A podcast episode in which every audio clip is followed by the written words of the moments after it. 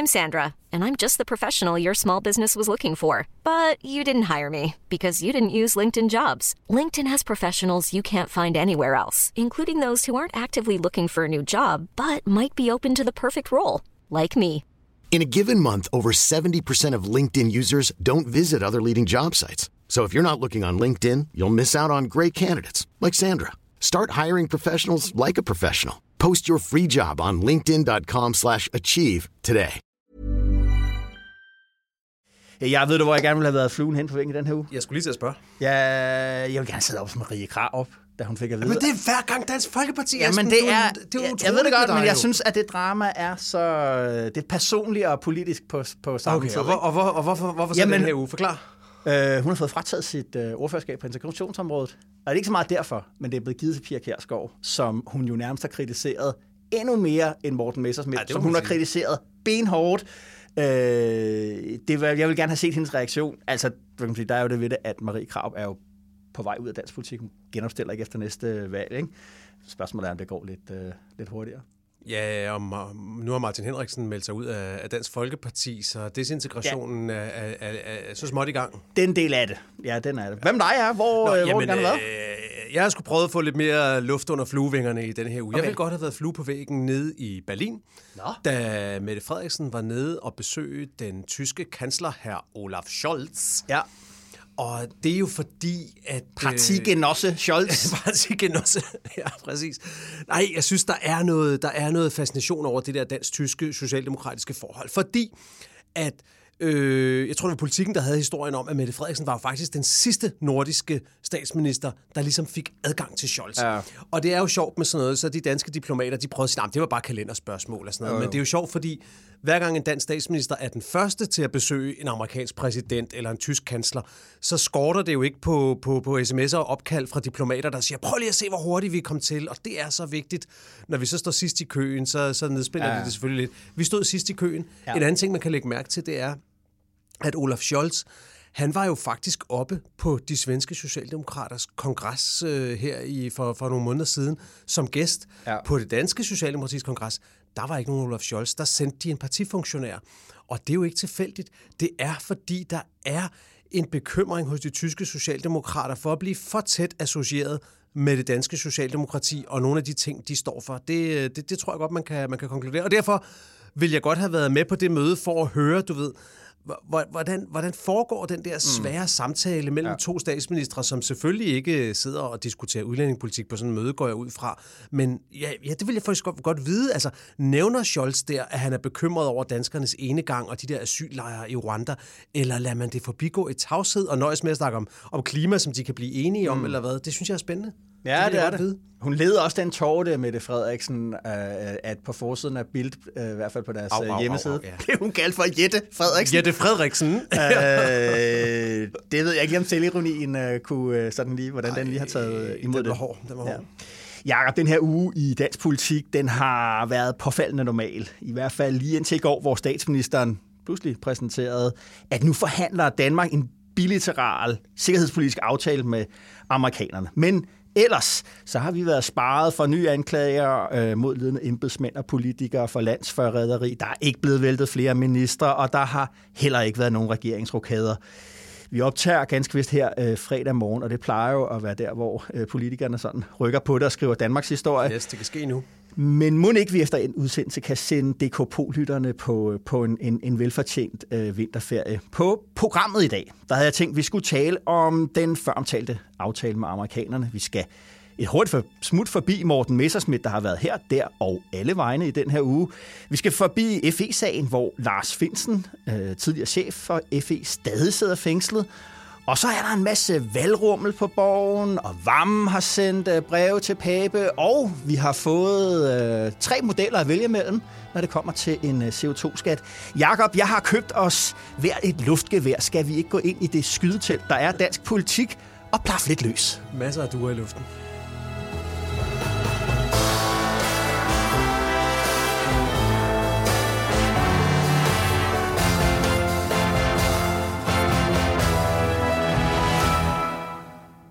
Okay, ja. I går, torsdag den 10. januar, der tikkede der en mail fra statsministeriet ind i min, og sikkert også i din, mailbox kl. 12.29. Mette Frederiksen, udenrigsminister Jeppe Kofod og den helt nys udpegende forsvarsminister Morten Bødskov, de indkaldt til, til pressemøde. Og to timer efter, der lød det sådan her. Når regeringen vælger at indlede forhandlinger med USA om en ny forsvarspolitisk aftale, så er det et udtryk for, at vi ønsker, at Danmark skal løfte mere. At vi vil løfte mere. Med et tættere dansk-amerikansk samarbejde vil USA få endnu bedre muligheder for at være til stede her i Europa. Ja, nu bruger vi næsten hele sidste gang, øh, jeg er jo her i DK Pol, på at diskutere den der udenrigs- og sikkerhedspolitiske strategi, og vi talte rigtig meget, jeg gjorde i hvert fald om, at man kunne se det lidt som sådan et ulykkeligt kærestebrev fra Mette Frederiksen til amerikanerne. Nu har de svaret. ja. Hvad skal vi tænke om det? De, de, og det var kryds ved ja. Ja, det var kryds ved ja. Vi vil stadig gerne være kærester. Ja, det vil ja. gerne være kærester, ja. ja. Jamen altså, jeg synes, man skal, man skal tænke præcis det om det, som jo også stod meget klart i den udenrigspolitiske strategi. Der stod EU, tror jeg, hvad var det, vores øh, EU-korrespondent Rikke Albrechtsen havde talt det op, var det 160 gange eller sådan et eller andet, ja. og så stod der, og jo er det USA vores bedste ven. Mm-hmm. Og, og det er jo det, det her er udtryk for, det er, at, øh, at regeringen har helt klart fokus på, at EU og USA ikke må blive modsætninger, så selvom vi nu snakker lidt mere om at være i kernen af EU, så er det USA, der er ankret i dansk sikkerhedspolitik. Og jeg synes bare, at man altid skal huske, at det har den logik for sig, at hvad 95 eller 98 procent af det danske territorium ligger jo på det nordamerikanske kontinent, ja. så vi har... I form af Grønland. I form af Grønland. Ja. Så vi har en anden forbindelse til, til det der USA, end, øh, end, de, end de fleste andre europæiske lande. Og... Øhm, og derfor er der noget logik i det her. Så er det her så et skridt, som, øh, som betyder, øh, hvis jeg har forstået det rigtigt, at amerikanske soldater, øh, måske jagerfly, kan blive udstationeret på syddansk territorium, altså ikke bare i Grønland, hvor de nej, jo allerede nej, nej. er i Thulebasen, ja. men ja. Også, også her i Danmark. Ja. Det, det ved de jo ikke endnu. Det er jo en forhandling, der skal Det er en forhandling, der skal i gang. Øh, altså, og, og hvad det vil betyde permanent amerikanske soldater her, eller at man ligesom har nogle, noget, noget materiel, nogle, nogle opstillinger, som man kan komme hurtigt i gang, hvis der skulle ske noget, øh, og flyve amerikanske soldater ja. herind i en krisis ja. eller krigssituation. Ja. Men det er jo en måde, som jeg kunne se også nogle eksperter sagde, det er jo en måde for Mette Frederiksen at gøre det, som ingen troede var muligt, nemlig at placere Danmark endnu tættere på USA, end Anders Fogh gjorde, ja. og end Helle thorning gjorde. Ja og, øh, og, og det er jeg sikker på, at hun, er, at, hun er, at hun er rigtig godt tilfreds med. Og det virker jo også som om, at det er noget, som hun ret hurtigt kan skabe det nødvendige flertal for i Folketinget. Der er nogle, øh, nogle, nogle kvababelser på, på venstrefløjen især, ja. men, men ellers så er, er det brede flertal i dansk politik jo enige om, at vi skal sådan set øh, gøre, øh, gøre alt, hvad USA gerne vil have, mm. vi skal gøre.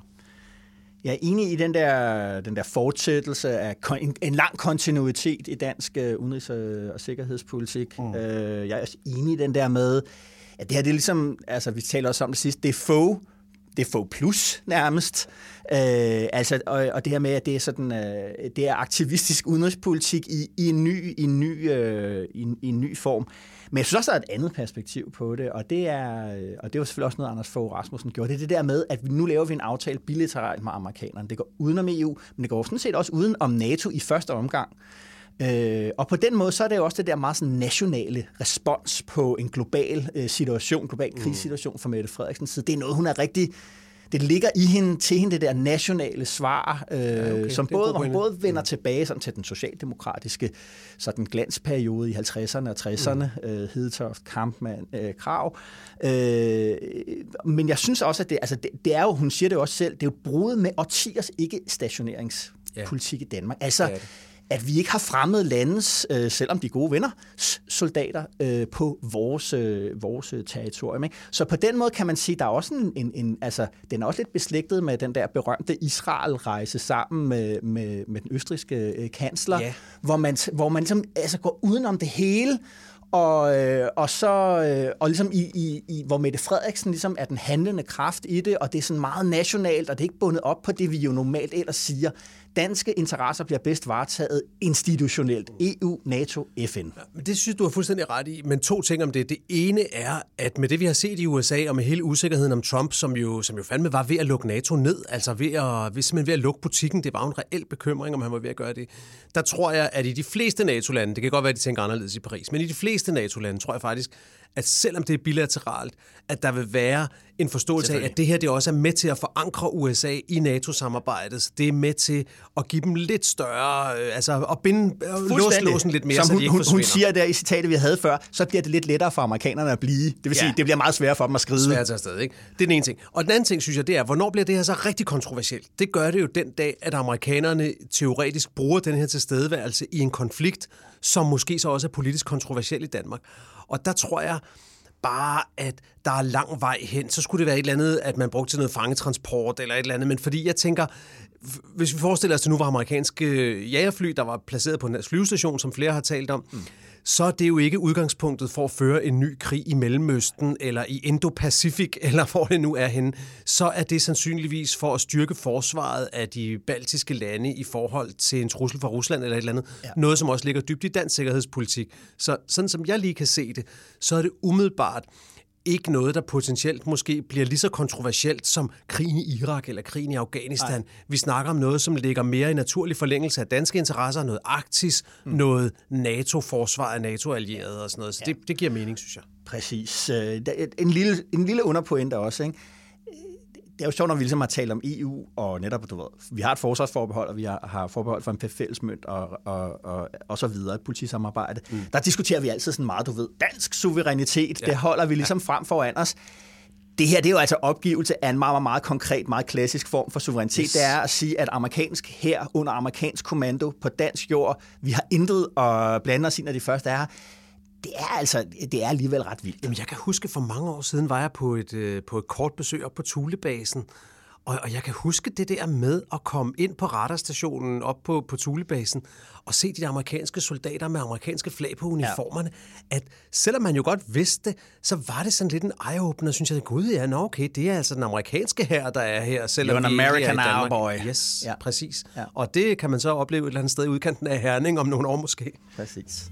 DKPol er Altingets ugenlige podcast, der udkommer hver fredag. Brug den som del af din analyse af politik og samfund. Abonner på DKPol, hvor du hører dine andre podcasts. Jamen altså, nu er, har jeg været formand i to øh, uger og en dag, ikke? Og jeg ved ikke, hvad, om I selv sidder og synes over i, øh, i den sådan social, journal, ikke socialistiske, den journalistiske kreds, at jeres forudsigelser ligesom har holdt stik. Altså alt det, jeg skulle svare på, om hvordan alting ville brænde og falde sammen og sådan nogle ting, allerede de første dage. Altså, det er jo ikke, fordi jeg siger, at det har været nemt, og at alting bare er bilagt, og nu er vi øh, i fordragelighed osv. osv. Det, er ikke, det er ikke det, jeg siger. Men, og jeg ved godt, at i Jantelunds Fæderland må man ikke sige sådan nogle ting om sig selv, men vi er da kommet tilbage og tale politik. Det var Morten Messersmith, Jacob. Det var det jo. Han har haft øh, en meget, meget, meget intens aktivitet på Twitter, og han har også lavet en del øh, sådan større interviews i, øh, i, i aviserne. Han har skåret en position ud for DF, der ser cirka sådan her ud.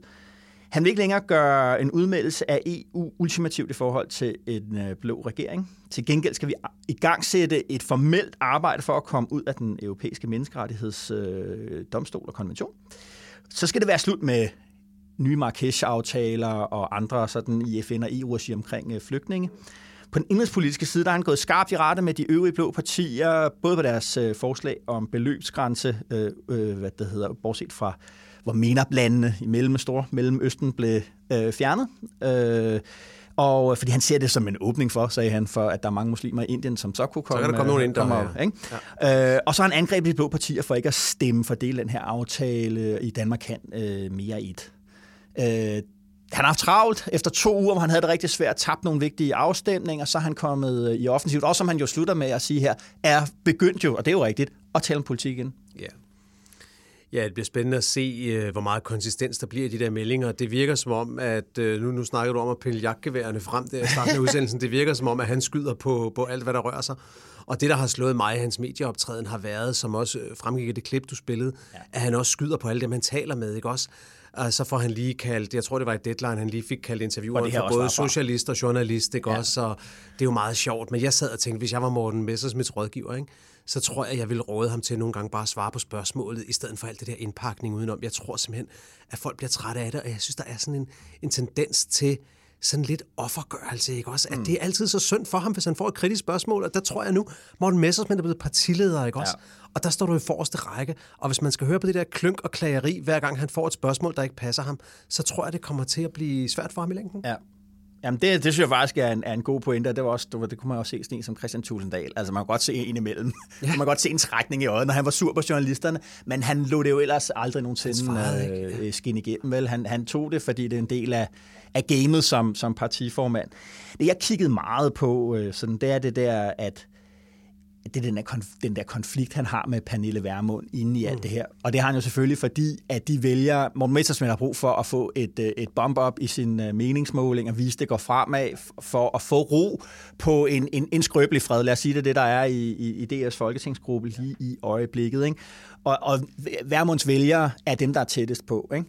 Øh, så derfor lægger han sig ud med den der beløbsgrænse og siger, hey, men den er faktisk en svækkelse af den samlede udlændingepolitik, øh, for så vidt som at den samlede udlændingepolitik handler om at begrænse tilstrømning af muslimer øh, til, til landet. Ikke? Øh, hun har jo svaret igen Værmund med at frede Arne-pensionen her i den her uge. Altså sige, øh, vi accepterer Arne, vi bare lige smide et skattefradrag oveni til dem, der ikke tager øh, Arne. Det er jo hendes måde som også at hegne vælgere ind, eller du ved, både ligesom at hegne vælgere ind, der er i, i NB i forvejen, men altså også ligesom at, at åbne sig for, for, for andre vælgere. DF, som siger, okay, øh, vi synes, at Arne er, er, er, er, er mega vigtig, ikke? Øhm, og så det der med, så synes jeg, det er vigtigt noget med det der med, som gør det. Han angriber de, den der, den der, den borgerlige økonomiske politik, som er blevet mere blå, mens DF'erne har været op og slås med hinanden. Det talte vi også om øh, sidst. Ja, der stiller han sig tilbage på den der position, ja. hvor DF er sossernes allierede på den økonomiske ja. politik, ja. men bare mere hardcore i retspolitikken og ja. udlændingepolitikken, ikke? Og, og, er, og EU. Ja. Og det er jo fordi, at han har, som vi også talte om sidst, han har brug for, at det, der udgør øh, sådan øh, syningen i den borgerlige alliance, det er værdipolitik og udlændingepolitik.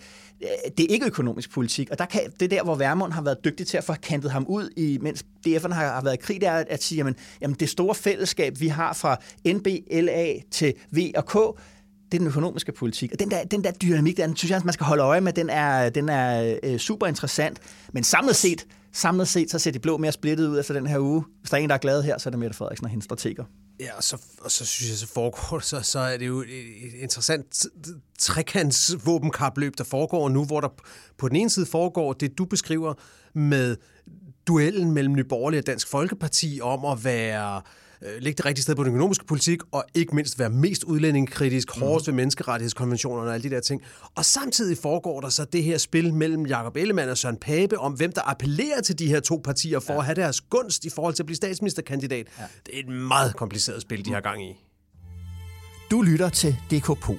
Mit navn er Esben Schøring, og jeg er politisk redaktør her på Altinget. Og hver fredag sender jeg dig på weekend med det, du skal have med i din analyse af dansk politik. Gå ind der, hvor du hører din podcast, og abonner på hashtag DKPol. Så skal vi lige ind i, øh, i FE-sagen, som du øh, talte rigtig meget om på et tidspunkt, også her i DK Pol øh, for nogle gange siden, Jacob. Sidste fredag, mens vi stod og lavede det her, der var der jo, gik der jo gang en retsmøde øh, om, hvorvidt øh, Lars Finsen, FE-chefen, øh, stadig skal være varetægtsfængslet. Øh, og det blev en meget lang affære på over 8 timer, hvor man så til sidst fandt ud af, at det skulle han. 8 timer, hvor, hvor der vel at mærke sad en hertebred PET-vagt ja. lige bag ved Lars Finsen. Altså, jeg har snakket med folk, der var over til det retsmøde, de sagde, at det er den største, det er den største PET-vagt, de nogensinde har set. Ja. Og, og det hang måske sammen med, at på det første retsmøde havde Lars Finsen jo vendt sig om og sagt til journalisterne, at han mente, det var vanvittigt, det der ja, foregik. Det skulle det, ikke gentage sig. Det skulle ikke gentage sig. En del af begrundelsen for, at han skulle øh, varetægtsfængsles, det var frygten for, at han kunne gentage det, han er anklaget for. Vi ved ikke, hvad han er anklaget for, men det var en af begrundelserne. Det var ikke alene, at han sådan kunne forstyrre efterforskningen, som jo altså typisk er grunden til, at man holder folk varetægtsfængslet, men det var, at han kunne begå den samme forbrydelse en gang til. Ja, Hvad siger det? Jamen, det, det, det synes jeg er, det er sådan noget, der næsten kan få ens hoved til at eksplodere, fordi hvis det er det, man er bange for, ja. så kan de jo øh, låse manden ind og smide nøglen væk, fordi at med den viden, han har, vil det jo være en evigt tilbagevendende risiko, at den dag, han kommer ud, at, ja. han, øh, at han taler med nogle mennesker og øser ud af sine hemmeligheder, så, så altså, det her, det er, det er en ekstremt fascinerende og ekstremt vigtig sag, som på en måde øh, fylder for lidt, øh, her snakker vi om vores eget medie, men i medierne generelt, i forhold til, hvor, hvor banebrydende den er, og ja. hvor, hvor usædvanlig den er, og hvor vigtig den er. Øh, og, og, og det her med, at, øh, at han nu også er, er... Altså, det her med, at han er sigtet efter denne her meget, meget hårde landsforræderiparagraf, som netop også er den, der gør, at PET har kunnet bruge alle de tunge værktøjer i kassen til at lave telefonaflytning på ham, undersøge hans elektroniske kommunikation og sådan noget der. Ja. Det er... Men prøv at høre her, fordi jeg, har siddet, jeg sad her og kigget på det den her uge, også talt med, med folk, øh, kolleger om det, og ja. altså, ligesom, hvad er det her egentlig for noget? Lige nu har der den der idé om på en eller anden måde, det har nok noget at gøre med det der med kabelsamarbejdet i NSA. Det tror jeg også var det, vi talte om sidst. Det er jo noget ja. der, hvor Claus Hjort formentlig er blevet koblet på. Det er det, han har udtalt sig om. Jeg kom til at tænke på, om det er en rigtig teori, fordi øh, noget af det, som også er blevet nævnt, der kunne være anledning til at have, det er den ja. der Samsam-sagen. Den danske øh, muslimske agent, der var i islamisk stat i Syrien. Ja, som rejste ind i Syrien, ja. øh, og hvis første gang gjorde det selv, men de næste gange, ja, han var dernede, præcis. var han udsendt af den danske efterretningstjeneste begge, på en mission. Begge efterretningstjenester. Begge efterretningstjenester. Så sker der det, han kommer til Spanien, han tager op og besøger sin bror, som har været en eller anden, har en eller anden connection til det danske bandemiljø, øh, og så bliver han arresteret. Øh, faktisk fordi broren bliver arresteret, så bliver han arresteret, og hans telefon bliver taget, og det er derfra, de finder ud af, at han har forbindelser Han ligner en syrienskriger, siger de. Ja, og det gjorde han jo. Ja, ja, det gjorde han. Ja, god grund. Ja. Øh, og, og, og på hans telefon finder de ligesom, okay, han har været, været, været dybt involveret. Og, og så dukker den sag jo op i danske medier på et tidspunkt, øh, hvor, og det er ret tydeligt, når man læser, at vi kan lægge artiklen op i, i show notes, det er Berlingske Tidene, der, der, der skriver en artikel om, om ham her, der fangede det her spil, at og det, der er historien her, det er, at myndighederne ikke har fået ham, de har ikke fået oplyst den spanske efterretningstjeneste om, at øh, det her det er faktisk en agent, så han er slet ikke rigtig terrorist. Mm. Øh, og ja, der fordi er... spanierne, spanierne ringer nemlig til danskerne og siger, og siger kan, ham her, han siger altså, at han, er, at han har været dansk agent. Kan I bekræfte det? Og der lader de bare være med at svare. Ja, og den, men det der, det er ikke det, der er ved det der, hvis man læser i hvert fald artiklen, sådan som den fremgår i Berlingske Tidene, så er der et blame game i gang der imellem FE og PET. Og det, der er historien i Berlingskes artikel, det er, at det er PET, der har, der, svigter ham. der har svigtet ham, og ikke har reageret, og, ja. og også selvom de har haft, altså nærmest har ligesom fået banket på, ja. og haft uh, muligheden her. Og der, i den artikel, der frem, der opruller man jo hele den her, den her historie med, som det hedder i den her artikel, kilder med dyb indsigt i sagen. Ja. Ja. Vi ved ingenting. En teori kunne jo være, at det her det er Finsen, der er den dybe kilde med den dybe indsigt i sagen, som på den ene side er voldsomt provokeret over, at han har mistet en agent, han skulle passe på, og skidesur på PET, måske også videre op i, i, i politiske mm. system. Man mm. fornemmelse af, at der er måske nogle politikere, der ligesom har sagt, at vi, vi skal ikke have ham her med hjem, det er for svært at forsvare, og så videre. Øh, og så har han gået og fortalt om den her operation. Men det, man bliver jo faktisk opmærksom på, at den danske efterretningstjeneste øh, FEPT har haft nogle, nogle, altså en, en ægte operation, som vi altså typisk måske vil forbinde med CIA eller ja, Mossad ja. eller sådan noget. Det her, det er, det er the real deal. Og den slags forhold, jeg skal ikke huske, hvem var der sagde, du citerede også det der med, at vi laver ting i udlandet, der er piv ulovlige. I udlandet. I ja. udlandet. Ja. Øhm, men det er jo lidt det her med, altså har du retsgarantier, når du er agent undercover, mulvar på den der måde? Det vil man der, i hvert fald hvis vi ser amerikanske film, ja. så er vi jo vant til det der med, at, ja. at sådan nogle sorte operationer, jamen der benægter efterretningstjenesten alt kendskab til dig, hvis du bliver, hvis du bliver pågrebet. Og hvis han går ud og afslører det, siger, viser, Jamen, den danske efterretning, vi har, der er masser af, der kan være andre muldvarpe rundt omkring i andre terrororganisationer. De lever jo altså lidt på kanten af at, mm. måske at blive afsløret. Jamen, så har han jo kompromitteret dansk sikkerhed. Hvis, han, hvis der ja. er andre agenter ja. derude, som, øh, som kan afsløre terrorceller rundt omkring, jamen, så kan det godt være, at, den er, altså, at det er synd for Samsam, men det er the game we play jo, det er jo, at, øh, at altså, og det tænkte jeg ligesom, ja. er det det Det har i, i hvert fald, den teori har i hvert fald det for sig, at, at PET på et tidspunkt har valgt at iværksætte helt det, det helt store overvågningsapparat Præcis. på FE-chefen, hvilket jo er vanvittigt usædvanligt, ikke også? Og, og det har jo det for sig selvfølgelig, at hvis der foregår en eller anden form for rivalisering eller strid mellem de to organisationer, at, øh, at, at det så kan Ja, ja, det. og helt reelt, at den artikel, hvis man læser den, altså man bliver virkelig informeret om, hvor langt, du ved, det er hoteller i Tyrkiet, det, mm. er, det er pengeoverførsler fra Western Union. Mm. Altså man kommer ret dybt ind i, hvordan Samsam har været agent. Ja, okay. Og hvis det nu ligesom ligner andre operationer andre steder, så kan man jo godt forstå, at der er nogen, der siger, jamen det, altså forståeligt, ikke forståeligt, det er simpelthen noget, der bliver afsløret Det bliver her. spændende at se, om det, om det er noget, vi nogensinde får at vide, hvis en, øh, hvis en retssag begynder at køre. En anden ting, jeg tænkte om den sag, ikke, mm. som jeg synes var interessant i denne her uge, det var, at øh, der var jo spørgetid, øh, som der nu er, nede i Folketingssalen. Jakob Ellemann ja. var den første. Og han stillede et par spørgsmål først om noget med, med, med forsvaret, og fik, et, øh, fik, fik nogle, nogle lusinger tilbage af Mette Frederiksen. Og så som sit sidste spørgsmål, så sagde han, ja, der kører jo denne her øh, sag. Han, han fokuserede mere på Claus Hjort Frederiksen end på Lars Finsen. Han sagde, det her, denne her højt respekterede partifælle, mm-hmm. denne her patriot, som har været forsvarsminister, finansminister, beskæftigelsesminister, han er sigtet for landsforræderi. Ja. Og så siger Jacob Ellemann, det vækker jo, så siger Jacob Ellemann, jeg ved godt, vi ikke kan sige så meget om, hvad det her handler om. Ja men det vækker jo opsigt i udlandet, og hvad, vil statsminister, hvad gør statsministeren for at prøve at, at rette op på Danmarks image? Mm. Og det er selvfølgelig en smule polemisk, men sådan er politik jo. Altså, ja, ja, jeg synes, jo, jo. det han gør der, det er jo helt reelt, det er, ja. at han stiller et politisk besværligt spørgsmål til statsministeren. Ja. Øhm, og understreger, at han ikke beder hende om at afsløre hemmeligheder mm. eller sådan noget. Og det, Mette Frederiksen svarede, synes jeg var bemærkelsesværdigt, fordi det, hun gør, det er, at hun siger, at Jakob Ellemann Jensen jo er informeret om, hvad denne her sag handler om, og derfor synes hun virkelig, at han skulle til at respektere, at det ikke er noget, man kan diskutere i Folketingssalen. Ja. Og det, det synes jeg faktisk var... En, altså, jeg forstår jo godt, hvad der er, der sker, ikke? men jeg synes, det var en lille smule, jeg vil næsten sige forarveligt på den måde, at statsministeren mm. bruger det, at hun så åbenbart har informeret Jakob Ellemann Jensen om nogle hovedtræk i sagen, hvad der foregår, til at prøve at lukke munden på ham og sige, det her kan vi slet ikke diskutere politisk. Altså, og, og den her sag, den er jo så usædvanlig, at den også rører helt ind ved grænserne af vores ytringsfrihed. Vi ja. ved, at efterretningstjenesterne har været ude og indkalde chefredaktører til møde for at advare dem om at skrive om den. Nu står statsministeren i Folketingssalen og siger, at en partileder heller ikke skal nævne den. Det er, ja. du ved, altså, den rejser nogle fundamentale spørgsmål om, hvad vi har lov til at diskutere ja. i det her land, ja. og hvor meget hemmelighedskrammeri der kan være om noget så opsigtsvægtende, at en tidligere forsvarsminister står tiltalt for landsforræderi. Dekopol er en podcast til, når ugen går på held, og vi vender blikket mod weekenden, eftertanken og refleksionen.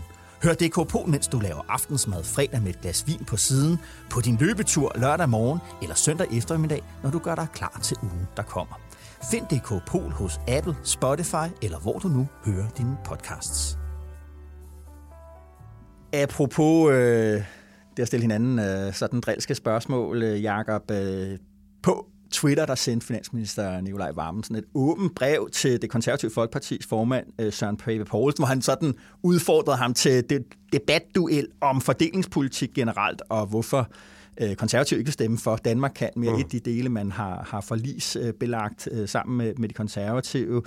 Øh, hvad tænkte du der, da du så det? Jamen, jeg vil godt indrømme, at jeg jeg nærmest bare scrollede videre, fordi for mig, øh, for mig landede det der lidt i afdelingen for politisk drilleri, og det blev lynhurtigt sådan en diskussion på Twitter, hvor de konservative så sagde, ja, ja, men hvis Nikolaj Vammen vil diskutere, så kan han diskutere med Rasmus Jarlov, fordi at, øh, at øh, Søren Pape, han diskuterer kun med statsministeren, og alt sådan noget intern Christiansborg noget. Så for mig landede det lidt i afdelingen for politisk drilleri, men, øh, men jeg er spændt på at høre, hvorfor du synes, at det er mere end det. Nej, men det er fordi, at, at øh, han skriver jo der i toppen af det der brev, øh, Varme, til Søren Pape. Jeg citerer lige, du ved, hvis du, altså Søren Pape, ønsker at lede landet, så synes jeg også, at du må forklare, hvilken øko- økonomisk politik du vil føre. Vi ved, du vil afskaffe Arne-pensionen og til gengæld give store skattelettelser til de, der har mest. Mm. Altså, der får du øh, den storyline, der vil blive kørt, og kampagnelinje, man får kørt igen og igen, og, og i en valgkamp. Ikke? Og, og brevet var vel at mærke sendt på Socialdemokratiets brevpapir, ikke på Finansministeriet. Præcis. Så vi var over i afdelingen for politik og ja, ja. I, for sådan partipolitik. Fuldstændig, ja, ja. ja. Men det er bare, for, for mig er det bare det, det der, vi talte også om det sidste, der, at de borgerlige har kommet til at bevæge sig ud i, Venstre også jo, øh, ud i en position, hvor, det er, hvor man forsvarer topskattelettelser, mm. skælder ud på de radikale, skælder ud på, på, på Socialdemokratiet, og, og gøre det med topskatten sådan i, øh, i, i hånd, og den har Socialdemokraterne, de har jo bare taget imod den med kysshånd, ikke? og det er den der, de taler frem. Det er det ene. Det andet er det der med det der pres, der begynder at komme på Pape for, at han skal stille sig frem i forårslinjen, og det er ikke kun over hos øh, regeringen, at de synes, at det er interessant. Der er også et interview her i weekenden, sidste weekend, hvor Alex Vanopslag, LA's leder, gik ud og anklagede Søren Pave Poulsen for fedtspilleri omkring det der melding med, at det er de andre, der skal pege på mig som statsminister. Jeg vil ikke sige det yes. inden. Var det Jyllandsposten eller Berlinske, der havde en leder i denne her uge, hvor de også skrev, at nu måtte Pape snart sige noget? Ja, præcis. Og det pres, det stiger på ham. Og, og, og, og taler man rundt omkring over med, med, med de blå partier, så er der uden for det konservative folkeparti en ret udtalt utilfredshed med Søren Pape Poulsens den melding der, og også lidt hans stil i forhold til, du ved, hvordan man er et forhandlingslokal, og hvad der, er, der sker bagefter. Man har brug for, at øh, Søren Pape melder, melder klart ud. Jeg tror ikke på, at han kan holde den der med, om han nu er statsministerkandidat, ja eller nej, måske, og hvem ved, og alt det der, særlig meget længere. Hmm, spændende. DK Pol er Altingets ugenlige podcast, der udkommer hver fredag. Brug den som del af din analyse af politik og samfund. Abonner på DK Pol, hvor du hører dine andre podcasts.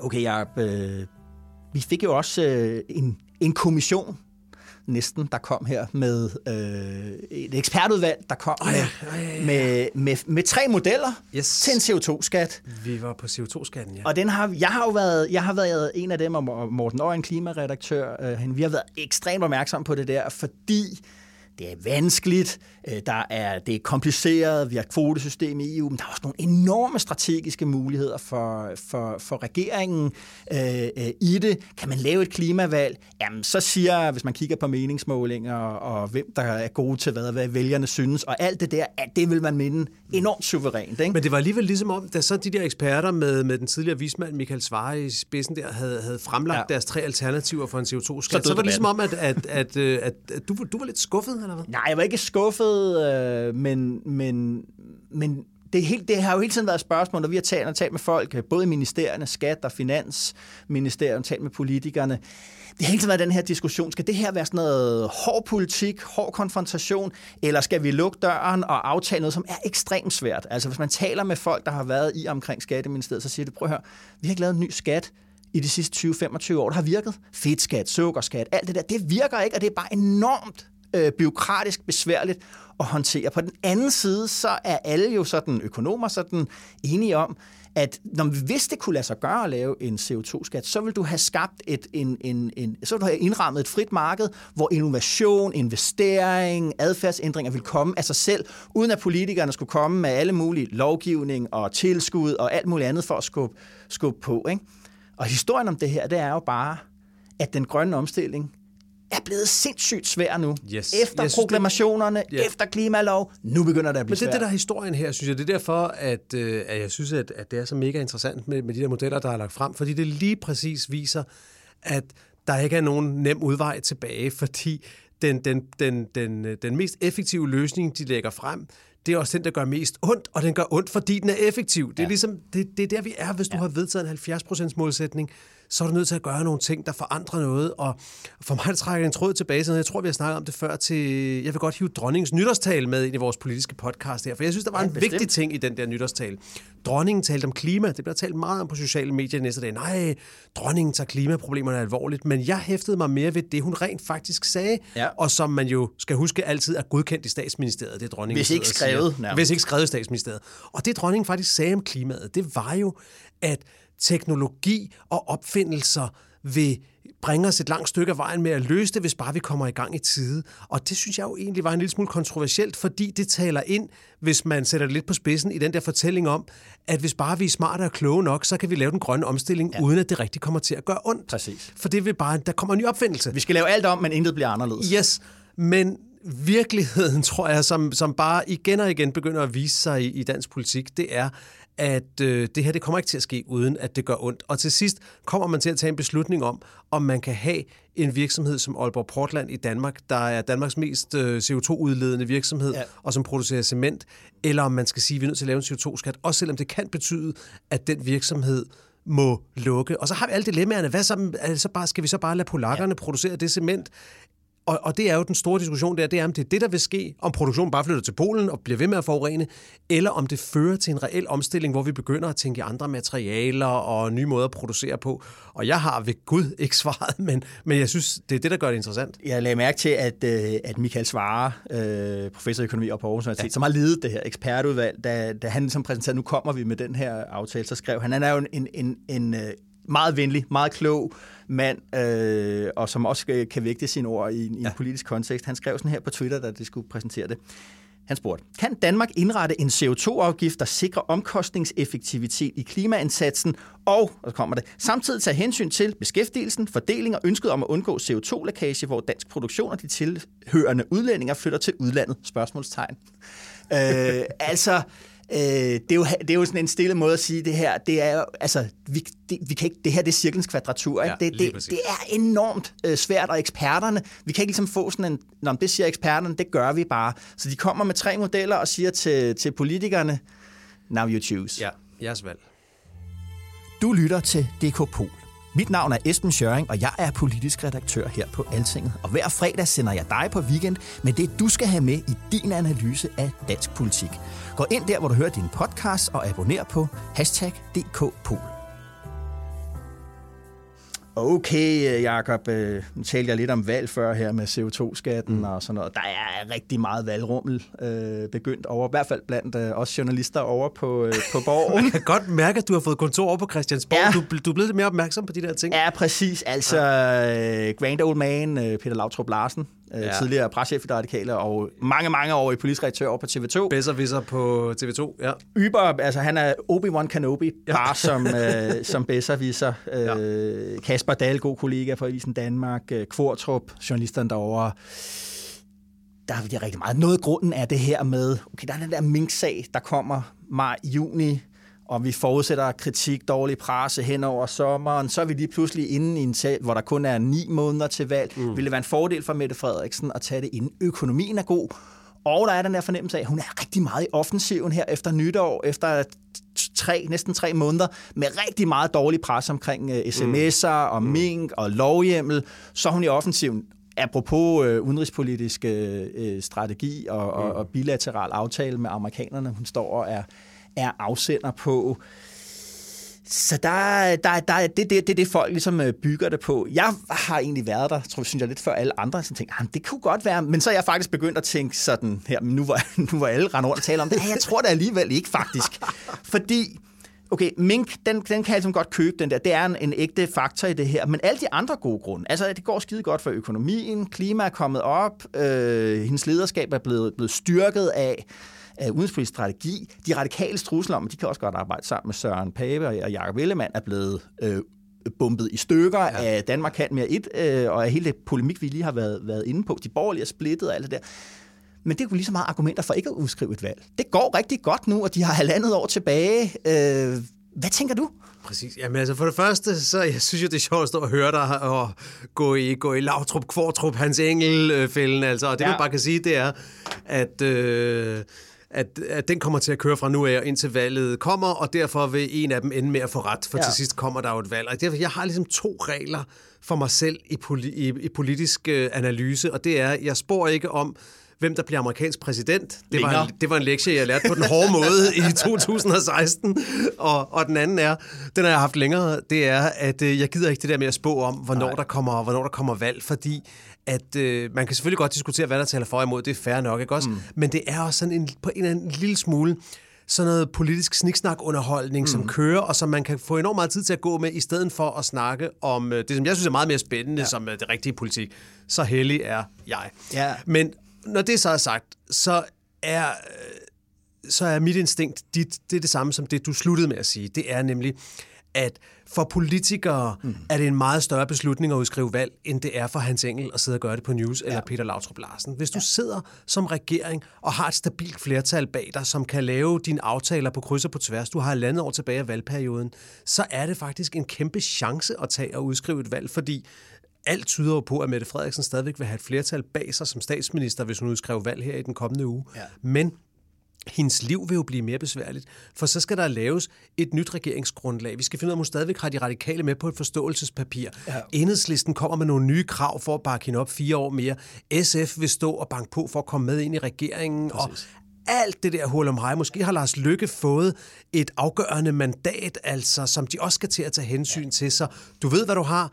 Du ved ikke, hvad du får. Hvis du sidder nogenlunde sikkert i stolen som regering, så, så taler rigtig meget for ja. at, øh, at køre videre og, øh, og tage det valg lidt senere, fordi man samlet set jo så, hvis man tror på, at man kan vinde næste gang, forlænger sin regeringsperiode måske med et helt år til halvandet. Så ja. øh, jeg siger is på, is på. Ja, men og, og jeg ser også, hvis man kigger på, på sådan den nyere øh, Danmarks historie, øh, sidste gang, der var det der med, at man udskrev et valg sådan meget tidligt øh, inden i en periode, det var jo i 2007, øh, Anders Fogh Rasmussen, to og et halvt år inden i en yes. valgperiode, efter man havde vundet i fem. Og det var vel at mærke for at få hans så tredje periode som statsminister, ja. og ved vi jo så nu, ja.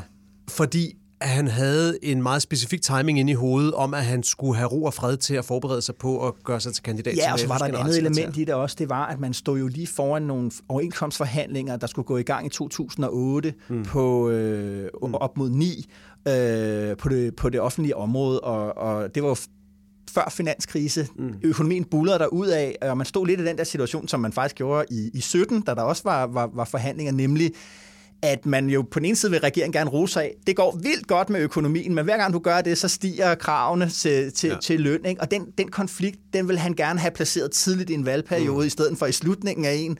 Ja. Og så tog han det der øh, hurtige, øh, øh, hurtige valg i, øh, i 2007. Men ellers så har du jo ret, så har regeringer altså gået ind i, øh, gået ind i de sidste måneder, før de har, har udskrevet øh, Ja, Lars Lykke, der var det vel sådan, at departementchefen til sidst stod og, og, og pegede ja. på uret og sagde, statsminister, husk nu, du skal udskrive valg, inden der er gået fire år. Præcis, ikke? Så øh, jeg, jeg er egentlig klar til også at køre min valgtrumme i, øh, Fedt. i- Skal vi, i ikke, øh, skal vi ikke sende den over på news? Det er det, vi gør. DK Pol er en podcast til, når ugen går på held, og vi vender blikket mod weekenden, eftertanken og refleksionen. Hør DK Pol, mens du laver aftensmad fredag med et glas vin på siden, på din løbetur lørdag morgen eller søndag eftermiddag, når du gør dig klar til ugen, der kommer. Find DK Pol hos Apple, Spotify eller hvor du nu hører dine podcasts.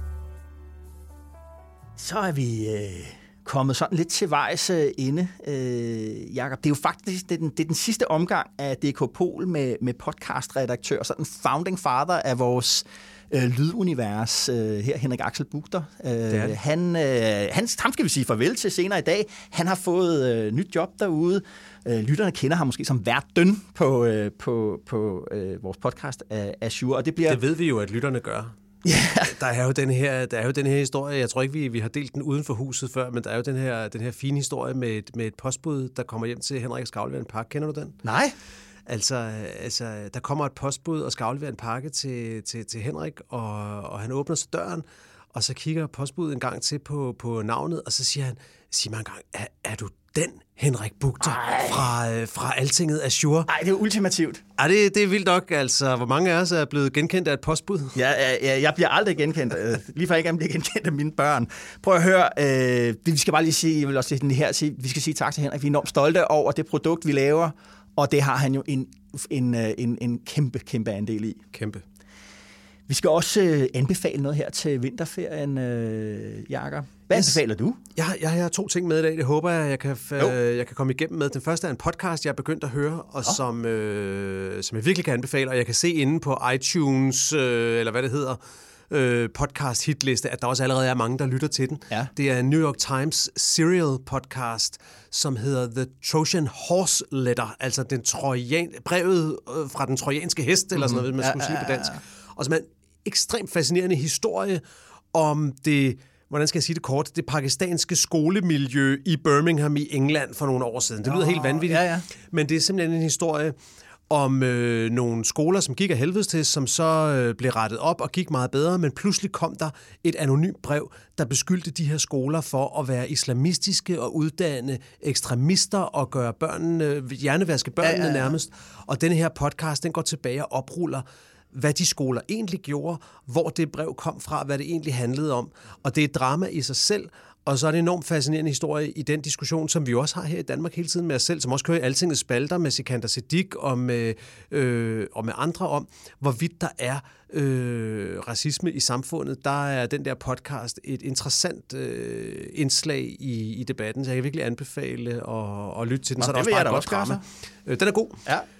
Og den anden ting, jeg vil anbefale, og det er ikke første gang, jeg siger det, det bliver heller ikke sidste gang, jeg siger det, men det er jo Borgen. Det TV-serien. Er, det er nu. Ja. Det, er, det er søndag, at øh, første afsnit i fjerde sæson ruller over skærmen, og det vil jeg selvfølgelig anbefale at se. Men jeg vil især anbefale at øh, scrolle rundt inde på Altinget eller i ens podcast-app og finde den podcast, der hedder Bit af Borgen. Fordi Som det er, er jo, vores, det er jo vores øh, podcast, ja, og det er jo nogle af vores kolleger.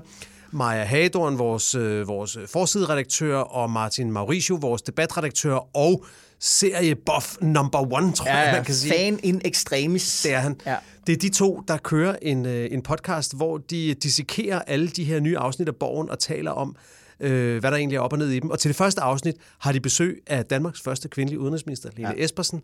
Og øh, det er, jo, det er jo optaget, det afsnit, kan jeg godt sige. Og fra hvad jeg har hørt, så er det forrygende, hvad Lene Espersen fortæller om øh, dansk politik og paralleller til borgen i det der afsnit. Så ind og lyt til Bit af borgen. Det er min vigtigste anbefaling i den her uge. Fantastisk. Jamen, Hvad har du med til os? Jeg har en, øh, en artikel med, som jeg øh, læste i morges, faktisk. Ja, okay. Af The Atlantics øh, mand i Storbritannien. Mm-hmm. Atlantic er jo et, et, et amerikansk politisk tidsskrift, mm-hmm. magasin. Øh, og, øh, og han hedder Tom McTague øh, og sidder i, øh, i London, og han har skrevet sådan en analyse, feature, New Journalism-agtig ting mm-hmm. om Vladimir Putin. Okay, og hvorfor, øh, hvorfor adskiller den sig fra alt det andet, vi læser om Putin? Ja, men dage? det er fordi, at, at, at han griber fat i det her med, at, øh, at vi siger, at at, øh, at Putin ligesom er på den forkerte side af, af historien, at han det er noget gammeldags, koldkrigsagtigt øh, tilbagegreb. Øh, og det, som øh, McTague siger og analyserer sig frem til her, det er egentlig, at, øh, at, at Putin er en, som han kalder ham, a modern man. Øh, og at han problematiserer McTague det der, det der med, at vi hele tiden tænker på mange af vores modstandere som nogen, der på en eller anden måde nærmest, at du ved, er, er, er ikke hører til i vores tidsalder, og den der forventning om, når hvis moderniteten bare ligesom får lov at køre, så slipper vi for de der modstandere, i stedet for at se dem som, jamen det her, det er den moderne verden. Ja, okay. Altså det, det er, øh, Putin er en moderne politiker, der spiller et moderne spil, og vores forståelse af ham som, som sådan en, en, en, en, sådan en, en spøgelse for fortiden, det gør, at vi faktisk ikke helt realiserer, hvad det er, vi har med at gøre. Og det er jo et problem nu, hvor vi har den her konflikt i Ukraine. Hvis vi ikke forstår, hvad, hvad, hvad det er, han er ude på, hvad det er, han er et udtryk for, hvad det er for en situation, vi selv befinder os i, så får vi jo altså alt der andet var, lige svære ved at forsvare os. Der var, der var et fascinerende pressemøde, som øh, jeg så nogle klip fra inde på, på Twitter i denne her uge. Den britiske udenrigsminister var i Moskva og, og mødtes med Lavrov, som jo, øh, man føler, har været udenrigsminister i Rusland nærmest lige siden Sovjetunionens sammenbrud ja, ja. eller sådan noget. Det er jo ja. vanvittigt, den mand. Han, han er der for evigt, ikke? Ja og, øh, og hvor de så holder et pressemøde sammen, og hvor Lavrov jo siger, jo siger om, altså, in her face til den britiske udenrigsminister, ja. at at holde møde med hende, det er jo som at tale med en, der er både døv og stum, ja, ja, ja. eller der er en, der ikke vil lytte og ikke kan, ikke, ikke kan tale. Og det ender med, at han udvandrer fra, fra pressemødet. Sådan et, en rimelig øh, hårdkogt øh, diplomatisk øh, situation, må man sige. Og som jeg bare kom til at tænke på, når du siger det der, at, øh, at, øh, at, at det er i hvert fald, jeg, jeg er helt med på præmissen om, at det er i hvert fald farligt at bare afskrive dem som nogle fortidsminder, altså hvad, hvad, hvad den russiske regering har gang i. Det virker som om, at de... Øh at de ved, hvad de gør. Ja, og, og, og det her med, at altså, måske er den nye virkelighed jo, at, geo, er at geopolitik ja. er tilbage. Ja. Altså det har var også med anbefaler jeg Ivan Krastevs bog der sidst. Det er også det, han siger. Prøv at høre, geopolitik er tilbage. Det her var europæernes forventning, at geopolitik, det var sådan noget, der foregik øh, alle mulige andre steder. Det var sådan noget gammeldags politik, og vi var videre fra det der. Ikke? Alle grænser var stiplede linjer og, og til, til, til kommende medlemmer af EU-klubben. Men prøv at høre, vi har, vi har indhegnet i Europa for ikke at få nogen flygtninge, ja. og, og der er regulær, fuldstændig god gammeldags geopolitik lige om på den anden side af hegnet. Hvornår er det, europæerne vågner op til det der? Og, og, lige, og lige om lidt er der amerikanske soldater uden for Herning. Det er det. Jakob, øh, næste gang, der skal vi to for en dommer. Yes. Endda en højesteretsdommer. Puh, vi skal, vi, skal tale, vi skal tale forholdet mellem embedsmænd og politikere. Jeg regner med, at det bliver sådan en klikbasker hos det klassiske altinget publikum. Ja, det er, vi skal tale om, om, om noget af det der, hvad kan man sige, underliggende af det, vi har talt rigtig meget om, omkring Inger Støjberg, som vi også talte lidt om. Ja. Benny Engelbrecht, ministeransvarlighedsloven, tale sandt, ikke tale sandt, være mm. åben. Og hvorfor får vi de her sager? Har vi flere sager nu end før? Er det, hvad, hvad, hvad er op og ned? Det har han skrevet en bog om. Vi får og... besøg af højesteretsdommer Jens Peter Christensen, ja. som jo ja, netop har skrevet en bog om øh, forholdet mellem ministre og deres øh, embedsmænd, og det øh, kommer han på besøg i vinterferien og, og fortæller om. Og fortæller om og øh, ja, vi, vi, har jo, vi har jo optaget samtale med ham, og vi kan vel godt sige det, som det er her, at det blev en vanvittig lang samtale. Så vi, har, vi skal dels ind og se, om vi kan klippe den lidt ned, ja. men vi kan også godt forberede øh, lytterne på, at øh, man måske skal sætte lidt ekstra tid af til, til DK Pol i vinterferien. Det er to kopper kaffe, øh, yes, men om noget, som jo er, er super, super vigtigt. Det synes vi jo i hvert fald. Mm. Jakob, vi ses. Vi ses. Tak for i dag.